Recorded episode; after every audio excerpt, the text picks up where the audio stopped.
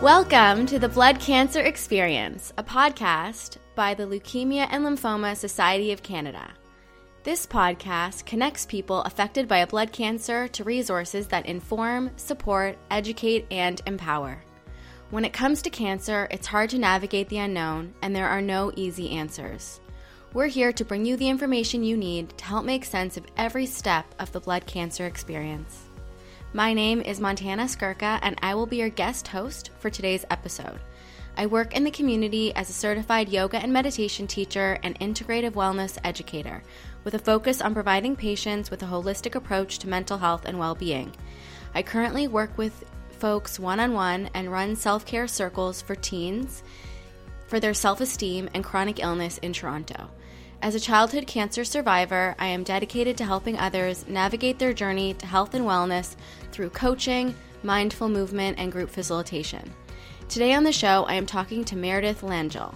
Meredith is 26 years old and currently completing a Master's of Social Work. She grew up in New Brunswick and now lives in Ottawa to pursue her current studies.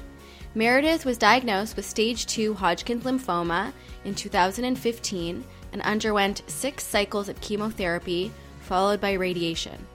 After treatment, she redirected her interests from math and pure sciences degree and is hoping to pursue a career in hospital social work. Thank you so much, Meredith, for taking the time to talk to us today.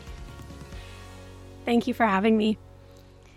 And so, I would love to hear um, what your life was like at the time of diagnosis and, yeah, personally, professionally, kind of where you were at and how you got that news and how it affected you. So, at the point of diagnosis, I was 18 years old, finishing up first year of undergrad university, kind of going through exam season. So, the day I was diagnosed was right before a big physics exam. And I remember just being told, like, you're not writing that exam. Like, here is a doctor's note. Go to the registrar's office and, like, you're done. I was living at residence in the time also. And so I remember walking back into my residence and it was like quiet hours because it was during exam season. So to like facilitate studying, and kind of walking into the lounge and just being like, oh, this is super eerie, kind of like felt like a, a parallel universe because because now I know school was ending and people were fin- going to be finishing exams and going off to their summer jobs and it was moving into a completely different phase of life. Wow, that's so terrifying and such a you know, I just imagine being a resident, being so young and being away from, you know, your family in a new environment. And also I would imagine like that feeling of yeah, like you're in a different reality, right? Cuz uh, the day before you're in this reality where school and exams that's the focus and now all of a sudden your world is is kind of turned upside down what was your personal you know the theme of today is all about love and relationships so we'll kind of integrate that throughout the story um, i'm curious to hear what your personal life was like at that time, your dating history, and maybe how, you know, once you got that news, how did that kind of change in that regards? Yeah. So I had been dating um, this guy from high school. We had been together for almost a year by the time I was diagnosed. It was a pretty serious relationship. We were like best friends. We had the same friend group in university. We were in the same studies. And so that that was a huge support in my life and kind of moving into that it was like we are going through this. And and um was never really like questioned or I never thought like oh is he going to break up with me? or like what is this going to look like? It was just like oh like we're taking this on together now. In retrospect I have different thoughts about that but in the moment it felt really secure and like I had that support. So that was really really important at the time.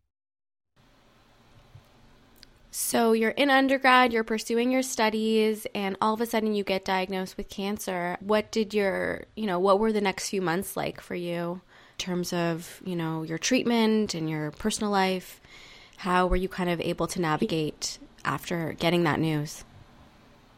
Yeah. So, like I said, that first kind of diagnosis was in the middle of exam season. So, school stopped. And then there was kind of that limbo period because that was like the initial, my family doctor had this like initial diagnosis of this is what I think it is. You're going to go get some scans done, had that done within a week. got scheduled for the biopsy surgery, had that done. So there was like, I think a month of like those types of procedures, just like confirming what it was. Um, having my PICC line put in, going through those like initial terrifying workshops of like, this is what chemotherapy is. And, and traveling back and forth between my hometown and another hospital, like an hour ish away where my oncologist was. And then chemo started, I think it was like up six weeks after that initial diagnosis. And then it was six cycles, but each cycle had two rounds of chemo. So 12 in total every two weeks, going in to get that, going in for blood work all the time, of course. After the first round was when they realized my like blood count was super low. So had to go on like additional medication to make sure that they could keep me on schedule. Um, and then radiation at the end, which felt easy in retrospect. Like after completing all the chemo, radiation was kind of a piece of cake and was like, oh, this is this is easier to finish this off. And then by the end, it was like nine months of treatment and like pretty intensive care. And then I was released back into the world. And how did you feel throughout all of this? You know, you've been able to kind of talk about it in this really articulate way of all the steps, and I'm really curious what your, you know, emotions were at time of diagnosis when you're seeing all your peers and exams, and your life, like you said, is completely turned upside down. All throughout treatment, you know, what were the things going through your mind, and how? What were your coping techniques?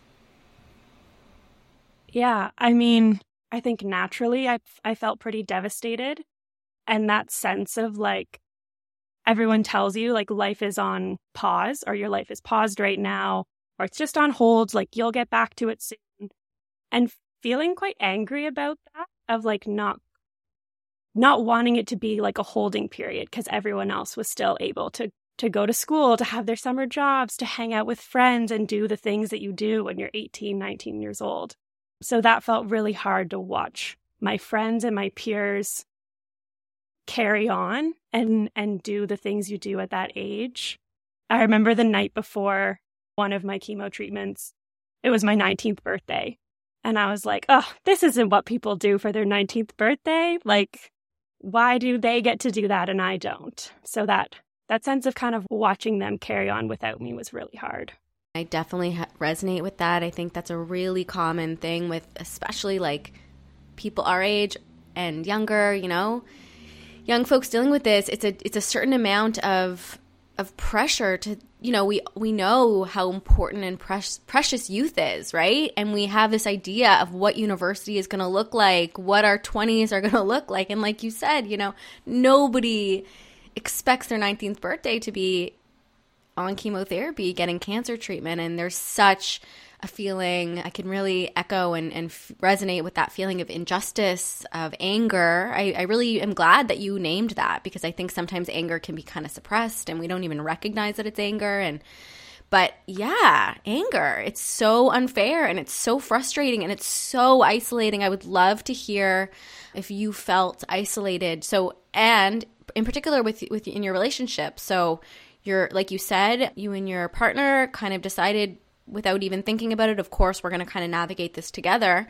I'm assuming he's kind of able to live his own life and do all of the things, and you're not. What was that dynamic like with him, with friends, with family?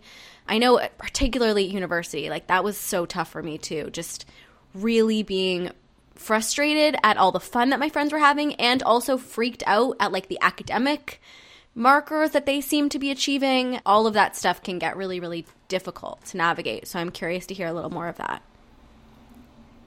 Yeah, for sure. I would say kind of the first part on like feeling isolated, definitely that feeling of like, especially because your like immune system is weakened, of that like distance you have to create just to like protect yourself. So that was like a layer of that isolation that is like very visible in like i can't hug you right now or like we need to sanitize your cell phone when you walk in the door or like you kind of need to sit farther away from me. So and i'm like a very physical and like close with my friends so like that was like one layer of it.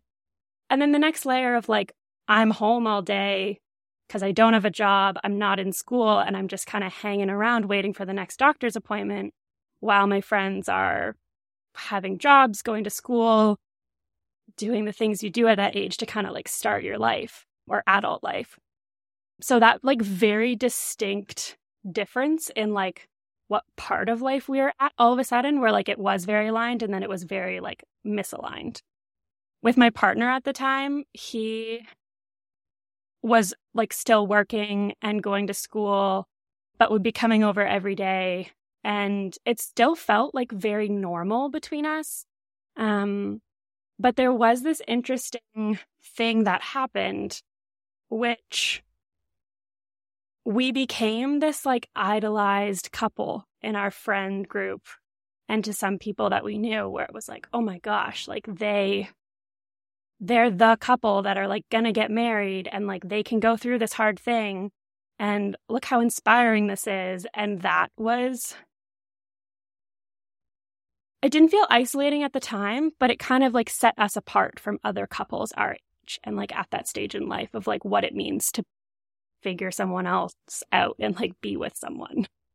Wow that's so interesting and it makes a lot of sense because you know, it makes a lot of sense that your friends are, are going to kind of look at that and, and, be in awe of it. But then it makes sense that that would be so isolating because you're like, we're just two kids trying to figure this out. We want to, again, feel normal and feel the same as everyone else. And I would imagine that's a lot of pressure to put on two, you know, teens, young, really mm-hmm. young folks, like, you know, who are just trying to kind of date and have a normal life. And I think it's also, yeah, it's as soon as you're, you're, slap with that cancer label that you're kind of are set apart and you are idolized.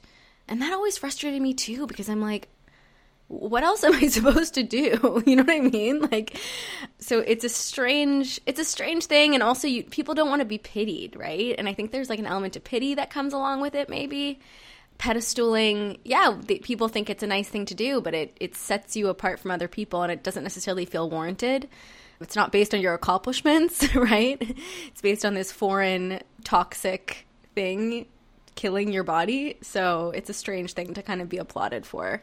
And I'm sure he felt a lot of weird pressure about that as well. So yeah, that that makes a lot of a lot of sense. And also the at the beginning when you're talking about your friends and how you felt physically di- distant from them, I mean, of course, that just made me think about COVID and how the world kind of had to experience that level of of isolation that so many people who are sick have experienced before. And it just, I think once COVID hit and everyone experienced it, everyone was like, this is really hard. It was almost the first time that I was able to acknowledge, oh, yeah, that was really hard for me, those times of isolation. You know, I wasn't making a big deal about nothing. I was experiencing depression and mental health issues for a very good reason. You know, all of these things are so important. And now we really understand that physical touch and closeness and being so afraid that someone's going to affect you or they're, er, you know, you being afraid, they being afraid. It creates such a big disconnect between humans. And I don't know. I mean, we, we see that now with the, with the pandemic. We don't even know the ramifications of that. So it's interesting that you kind of experienced that a little bit before before the world did. Yeah, and I remember feeling that when COVID started, it was like, "Oh, this is kind of familiar and weird." And and my friends commenting on it, and it's like, "Yeah, it is. It is difficult, and this is this is kind of what it felt like." Yeah, and just kind of going back to what you said about kind of that unwarranted, or like what feels like it doesn't, you don't deserve that attention or that like idolization. Is I remember always feeling upset or like kind of icky when people called me brave or like I was amazing or like inspiring and that what you said really struck me is is that I always felt like well I'm not choosing this. Like I didn't decide to do this. This is just happening to me and other people are telling me what to do and I'm just following along. That idea of like it really felt like I was just like I had to surrender and just like do what I was told to do. And for some reason that like that gains all that like glorification of what you're doing but it doesn't it doesn't really match up with like what the reality feels like.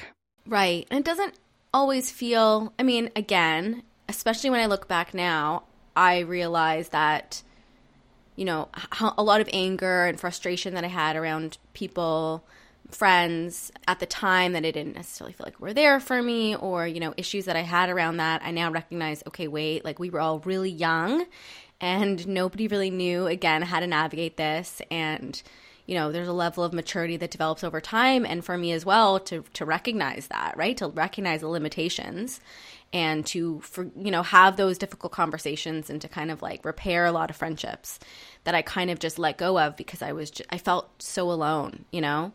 but I think it's it's like this important distinction between pity and empathy. And empathy is really trying to understand the experience versus just kind of slapping this idea of like, you're brave. It's like, thank mm-hmm. you, but if you actually understood the way that I felt in this moment, maybe I don't feel brave, or maybe I feel really afraid. And maybe if you say that I'm brave, then I can't really express my fear, right? Um, if you say that me and my my partner are this inspirational couple, then we can't talk about the hard things that we're potentially going through and you know we can't it's it, i don't know it's a it's a really heavy thing to have to hold right? To be like this inspirational figure. It's kind of dehumanizing in a weird way actually. I, not like they're no one's intending for that right? But it can it can be. Yeah totally. And that idea that like if there were things that we were struggling with like my partner and i in like it almost created this illusion that like the like everything was fine. Like we were good. He was good. He was supporting me. We were getting through it. And there was no space to explore like what's actually not working? Like how does my hair falling out and my body change like affect our like young relationship and like exploring intimacy together? And like how like the mess of that at that age with like the layer of cancer and then the layer of being like you're an amazing couple. Like you're going to be together forever because if you can go through this like you can handle everything. And so just like yeah like not having the space to explore like what actually isn't working right now and what needs what needs attention. Yeah and i'm glad you brought that up. You know the side effects of treatment are not fun mm-hmm. and they have a lot of physical effects and that's really difficult. I think it's particularly difficult when you're a young woman because of the pressure that society places on us. I'm curious how you felt about those things and if, if they did affect you. I mean, of course they did. And in what ways they affected you. Because I know for me, like, that was really, really difficult to navigate. And I was very, very late to the dating game. And I, I don't know if I ever really understood that the health challenges were part of that. You know, I just thought, oh, I'm insecure. And, but I had a lot of shame around my body. I had a lot of fear around my body. Like, you know, all the things that, and, and I think I, I kind of interpreted it as I'm not good enough or I'm not pretty enough or I'm not skinny enough when when I again in the, the, benefit of foresight and of maturity and of kind of understanding these things from a more adult perspective, it's like no, you were just really insecure and shy and embarrassed because you'd always been this cancer patient, or at least that's how I felt. That was another thing, this like weird identity. Because again, if you're this brave cancer patient, like that's not you know that's a very different identity than just being one of the peers that maybe likes a boy or wants, you know, just the regular stuff. so, and I think the parents of, of a lot of the kids put that on me. It was just a weird, and the teachers kind of favored me because they felt bad for me. Like it just set up a lot of weird dynamics that didn't necessarily make me feel always like just part of the group. So yeah, I mean, I, I think that my, I just had a lot of insecurity because of the cancer treatment and because of, of the way that things played out. And then I kind of thought, oh, I'm, you know, I blamed it on myself and my weight. And I had a lot of, of issues around eating and food and insecurities kind of throughout my teens and 20s. A big part of that because of, of the cancer. So I'm curious how that affected, I guess, your perception of yourself and beauty and appearance and confidence. Yeah, I resonate a lot with that, like not feeling good enough, and then how much the physical changes affect like how you relate to your body. And, um, you know, everyone always talks about like that transition of losing your hair. Like, that is awful. And there's like, that is such a huge impact on your identity and how you see yourself as like, or how I saw myself as a young woman. And hair was something that people always like noticed about me and that my partner loved about me. And and so that was a huge shift of just like, oh, if I don't have this hair, like who am I? Like that was my femininity gone as a young woman. And then, you know, the other drugs changing like where you carry weight in your body and how your face looks and all of these things that like in the brief moments of like, oh, I actually feel okay today because I haven't had to do chemo and like you're maybe on like the other side of it, like feeling more like yourself. But then you look in the mirror and you're like, oh, but like this is the reality of my body right now. And that that makes it really hard to to like almost believe that that person still like desires you or is like interested in being with you especially at a young age where like you said, you're looking around and like other people are prettier or like you feel like less than because you're like, well, other people like look like this and this is what I look like right now. And and yeah, just like the the impact that has on like especially how how I related to my partner um, just because of how like my sense of self was changing and I didn't feel good in my body. And I think that's a really important thing to, to point out because oftentimes when we think about, oh, is someone supporting me or not supporting me? You know, it's not always so black and white, right? If we don't feel good about ourselves or comfortable with ourselves, there's no amount of support that someone else can give us that will feed that insecurity, particularly in romantic relationships where, you know, if we don't feel beautiful and attractive, that's just going to be a block between us and our partner and it's not about blame it's just about kind of recognizing that right? Like people think oh you're either a good partner or a bad partner. You're either going to be someone who sticks with them or not. But it's like there's a lot of again other dynamics at play and so much of it comes to our own sense of self. And when that's damaged um, you know, first of all, when you're going through cancer treatment, it's kind of just like get getting through it, and then hopefully you have the time and space after to actually reckon with these questions around our sense of self and identity and all of that stuff that allow us to be better partners. I think that's again part of why it took me so long to be able to date, and I was so embarrassed about that, but it makes sense. I had a lot to kind of figure out about myself before I kind of put myself out there. And what I recognize now is the more confident and secure I become, the better fit I find as a partner, right? So, yeah, that that makes a lot of sense. I'm also curious because you were 19 when you were diagnosed and now you're 26. So, there was social media throughout this time. I'm really interested to hear about I you know, I was reflecting on this recently and I was like if there was like Instagram when I was going through chemo, I, I just it's it adds such another level of difficulty of comparison of insecurity. So i'm curious about your relationship with social media during during this time and up to today. Yeah that's a really good point because i remember at the beginning there was kind of an influx in people requesting to follow me of people from like my childhood or like my hometown that I wasn't close with. And I kind of had like a, I was more like restrictive.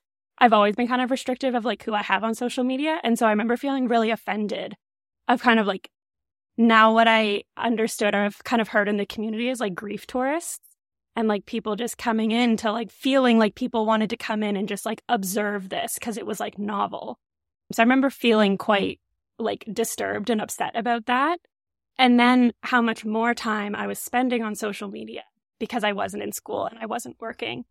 And so that really amplified that like isolation because I was watching what everyone else was doing and then trying to curate what my life looked like of like, oh, I went out for a coffee date with my friends, like that, like I'm having a normal life. Like here is a photo of that. Or like I'm like curating those those photos of trying to create like a seemingly normal life um and part of that being helpful of like re- like documenting that for myself and like having some photos where I felt good in myself like good in my body and like I recognized myself but then also getting frustrated with that when I didn't feel good in myself and feeling like people think it looks a certain way because that's how I'm presenting it, but that's not the reality. And this is so much worse. And wrestling with that was difficult. Like feeling like I wanted to post the worst moments just so people would know, but also not doing that because I don't know. Yeah, it's just such an immense amount of pressure that we all put ourselves under to accurately represent our life as it's happening, whether in a positive light or whatever light we're trying to kind of, you know, because essentially we're all branding ourselves in this way too, right? And so it's this weird thing about trying to accurately represent yourself and get your life across in a way that's 2D that will never get across. Um, and, and it's it's a, such a strange thing, and particularly when you're going through a cancer treatment. I mean, I've never heard of the term grief tourism, and that's really interesting to me because, you know, I've talked to a lot of people and work with a lot of people, and some people you know want to, to express all of the negative things that are happening and that gives them peace and closure and but I also have struggled with this as someone who's really outspoken and who really has always wanted people to kind of understand. I think it comes from a place again of isolation of being like, okay, I'm going through this weird thing that no one else really seems to be going through, which again is why connecting with with other people is is such a healing exercise for me. It's so fun for me to talk to you. But, you know, when I was younger, I didn't have that. So I've always been someone who's like, okay, how do I explain this? How do I articulate my experience? How do I make people understand? But then it attracts this weird amount of pity or like the grief tourist where you're like, okay, I'm getting something, but it doesn't really feel like it's feeding me. It, but yeah, grief tourism is such a beautiful way to describe it. It's not like everyone is like that, but there are people who are kind of just attracted to the negative and it it doesn't feel like it's an empathetic exchange. It feels like it's just kind of an entertainment or something, which I know after sometimes me being public about certain things, I would actually feel pretty weird and icky after because I didn't know if the attention I was getting or, you know, were were what I, I desired. At the end of the day, I kind of have, have had to come to terms with the fact that like no one will quite understand what I've been through, and that's okay, you know, and we can find support with like minded people who've gone through similar things. But even within that, we've all gone through different things, right? And so, yeah, I can just really resonate with that feeling of, wait, I want to show people that I'm normal. Wait, I want to show people that this is real, and kind of just that struggle on top of just trying to get through your everyday life. Yeah, totally. And I also, like, within that, like, that feeling of like when you are more blunt or you're like showing the realness or i would post about like the anniversary of different things happening along like my cancer journey or like different points that did feel like more vulnerable to share of like losing my hair or whatever that was. That feeling afterwards of like oh are like are people perceiving this the right way? Like how is this how is this landing for people? And like not knowing if it was like is it too much? Is it too little? Is it like kind of going back to that insecurity of like never feeling like it lands quite right or you know how to present that and and how challenging that was especially like post treatment of like do i like how do i identify and how closely do i identify with like the survivorship community and like when do I tell new people in my life that I'm a cancer survivor? Or like, how do I even, what language do I want to use? And, and how closely is that related to like who I am versus like something I've been through that informs who I am? That was really tricky forward. Absolutely. I think that, you know, posing these questions to yourself, ultimately we all come to very, you know, potentially different answers, but having those conversations, I think that kind of takes the power back, right? How am I going to identify? How am I going to share this story versus how are other, you know, how are other people going to perceive me? It's like it has to come to the point I think for our own sanity and well-being where we say this is who I am, this is how I'm going to represent myself and that makes me feel good. And then everyone else gets to have their own perception of me because to try and control as I can tell you from personal experience trying to control people's perceptions is it's just never going to work. and then I had a therapist no. once that was like, you know, basically, oh, she had such a beautiful way of putting it, but essentially it was nobody is ever thinking about you anyway. like nobody cares, which is kind of sad, but it's also a little bit empowering too. Of like we're spending so much time worrying about other people's perceptions, but we're just a photo, and then they just scroll by, and that's the end. Besides our very close people, um, and that's kind of nice because it just allows us to be ourselves and people who like us are attracted and other people aren't and it's certainly not because of our cancer experience although that can certainly inform us and strengthen us and provide a lot of i think positive qualities in our in our own kind of resilience so yeah totally. so i'm yeah mm-hmm. I, sorry i was just going to add to that of like I agree so much to that part of like once you or once I was able to realize that like no one really cares if I'm identifying as this right now or that changes in 3 months or I'm like really outspoken about this thing and then I don't share a little bit. It's like like you said the people really close to you that love you care and might ask or like want to know more. But the folks that are just following you that kind of know you peripherally or like distant friends, it's like, yeah, they see your photo and they're like, oh, cool. Or they have no reaction and then they keep going and uh, like kind of coming back to like, what's going to like meet my needs right now of like, do I need to feel like I need to, to share this with my circle right now and that's going to make me feel good? Okay, then I'm going to do it. I love that. So, getting back to the romantic side of things, mm-hmm. So last time you left us off in the story of that thread, you were kind of struggling with this feeling of okay, wait, we have to present as this perfect couple, or that's how people perceive us. This there was just it sounds like a lot of pressure. So I'm I'm curious to hear kind of what transpired after that. Yeah. So on the social side, like there was all that pressure and kind of like on that pedestal like oh you are like the couple right now. And and that felt very secure and very supportive in the time where I was like yes I have this amazing partner. I feel so secure. I almost felt like validated in like it's now like socially acceptable to say that I want to marry this man at like a young age. Like I was like I can say that and older people can't question it because look at what we're doing. So that part felt really good. And then there was the other part of it where my healthcare team was not asking or like even acknowledging like that part of my experience. So I think that really played into the the messiness of like figuring that out together as just like two kids where you know all of all of the side effects that does kind of like move over into that like physical intimate part of a relationship that I wasn't having a clear understanding of because my healthcare team wasn't communicating it or like wasn't fully explaining it to me because of my age, because of I'm not entirely sure why. But that part was really, really challenging.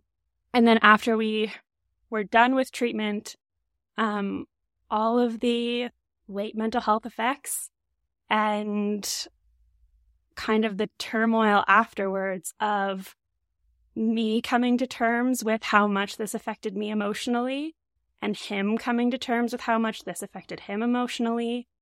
And and yeah i mean ultimately a few years later we ended our relationship kind of after a lot of back and forth i would say of like trying to figure out who we were as people. Like who were we together? Who were we as individuals? And like navigating these mental health issues without much support because we didn't even know why we were having them. Like there was no, there was like a very clear lack of support for both of us from that time. I think a theme throughout probably all of the podcasts that we've recorded for this series has been the mental health effects that kind of tend to pop up after and that not being recognized or really talked about in addition to i mean you're asking why was this stuff not addressed? I think our healthcare team healthcare teams would be pretty honest in saying it's no it's typically not their focus you know? And i think that's why i'm so adamant about pushing for just a more integrative system. And i'm really excited about people like you you know? You're now pursuing a degree in hospital social work and you understand from personal experience okay how does this feel? And maybe what folks actually need right?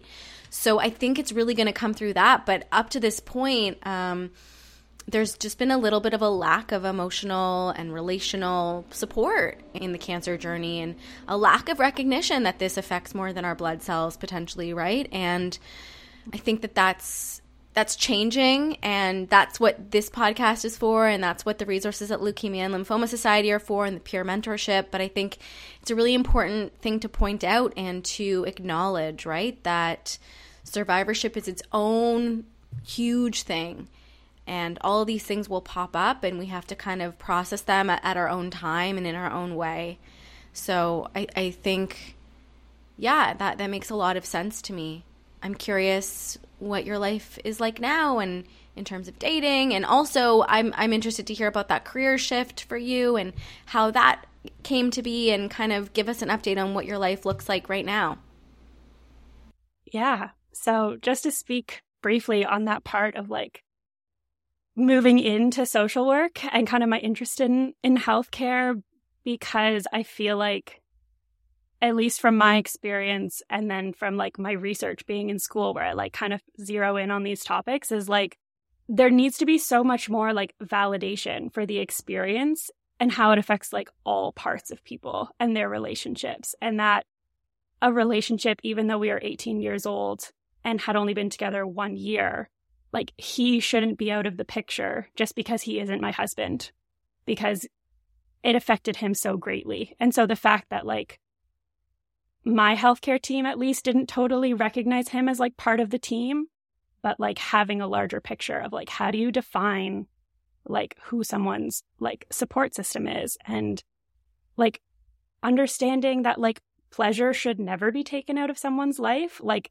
even if you're on like life-saving treatment that like pleasure is still important and should be sought after and supported and encouraged and and yeah that focus on like the experience throughout it with your mental health and all those changes, but especially afterwards. Like for me, that that transition point out of care is really interesting to me in terms of like what I might want to do in my practice moving forward with social work is like how do we support people better there? How do we like make sure that you don't go from having like multiple appointments a week for months or years to see you in three months. And it's like, what do I do now? Can't just sit around and wait. And that's when, at least for me, like all of those anxious thoughts and and really difficult things really started to show up. But now, like seven, eight years out, it's like I've start like gotten and continue to get like the mental health support that I need and like working through that and finding ways to like take that experience be like oh like this has shaped who i am. I went from studying math on a track of becoming an actuary to going into like social sciences and now social work and wanting to work with people and and reduce those barriers of how people access services and tending to the whole person and how do we how do we make life like a little bit less like insulting to experience? So, yeah, I'm not sure if I totally answered that question, but I mean, I loved every word you said. I was just like, amen, because that's just so my focus too. So I just really, really resonate with everything you're saying. The support for your boyfriend, what came up for me is, you know, yeah, it's it's an invalidation, right? That maybe young love isn't isn't seen as as valid, or I mean, just reminding everyone that again, our caregivers. It doesn't matter if you're an 18 year old boy or a 65 year old man or woman. Like that is a really tough thing to go through, and caregivers need to be supported. it seems to me, especially an 18 year old boy, 19 year old boy, like, how are we supposed to know at that age how to deal with all of this? It also made me think about, you know, our lives are really different than they were decades ago, right? So it was much more clear cut. Like, we would date someone, get married really quick, and then it was obvious who your support was, you know? So now that mm-hmm. we're getting married later potentially and our relationship constellations look quite different i think that needs to be considered in our system you know of, of who's important who's part of your team your personal team and how are they kind of interacted with i think it's a really important thing to talk about because you know you've date, been dating this person for a long time and it's as if they're your you know they're your partner right they're not just your boyfriend like a middle school yeah, thing totally so you know in the olden days that would have just been your husband and it would have been obvious, right? But now we have to kind of renegotiate that. The other thing that I just thought of as a question is I'm interested like we were talking before about the invalidation the validation we were seeking from peers and from our community and posting on Instagram and saying am I being am I representing my experience perfectly am I trying to get out what I want to get out but I think part of that stems from the potential invalidation that we get from healthcare. That maybe we don't get what we need. We get what we need in terms to in terms of fighting the cancer, and like thank God for that. But maybe the other parts we don't get, and then we're kind of seeking it from places that are never really meant to give that to us. So I, I think that's why this piece of, of expanding healthcare to include more social work and more mental health supports is really important so that we're not looking for that in places that we're never we're definitely never going to find it on Instagram fully, you know? Yeah. Yeah, and that's like that's like the social determinants of health, which is like social connection and supports are like a key pillar in someone's health. And so when you're going through cancer treatment, it's like the urgency of that like medical experience is like that is top priority for very obvious reasons. But then there's like so many other parts that just get mm-hmm. like completely pushed to the side or just like not prioritized at all that are also just as equally important and and that to me is that part about like how is that experience what is that experience like when like only your physical health is prioritized. And then, like we said, like how isolating that is and, and invalidating to every other part of your life and all of the other like psychological experiences you're happening as you go through that. Yes, and I just wanted to double click on the pleasure part of, you know, how cool would it be if if the people that are supporting us said, okay, like in the midst of this pain and suffering, how can we help support you to find moments of happiness, of joy, of ease, of pleasure, and really prioritize that? I mean that that's that's the world that we're we're aiming for. Thank you so much, Meredith, for taking the time to talk to us today. If listeners have any questions about this podcast or need any support or resources to navigate your experience, I encourage you to connect with the community services lead in your region. For more information, visit bloodcancers.ca. If you liked our podcast, be sure to subscribe and leave us a review. You can find us wherever you access your favorite podcasts. We also welcome any ideas for our program, so we would love to hear from you. Send us an email with your suggestions or comments at info at bloodcancers.ca. Thank you to CIBC Foundation for generously sponsoring today's episode. Until next time, stay well and stay connected.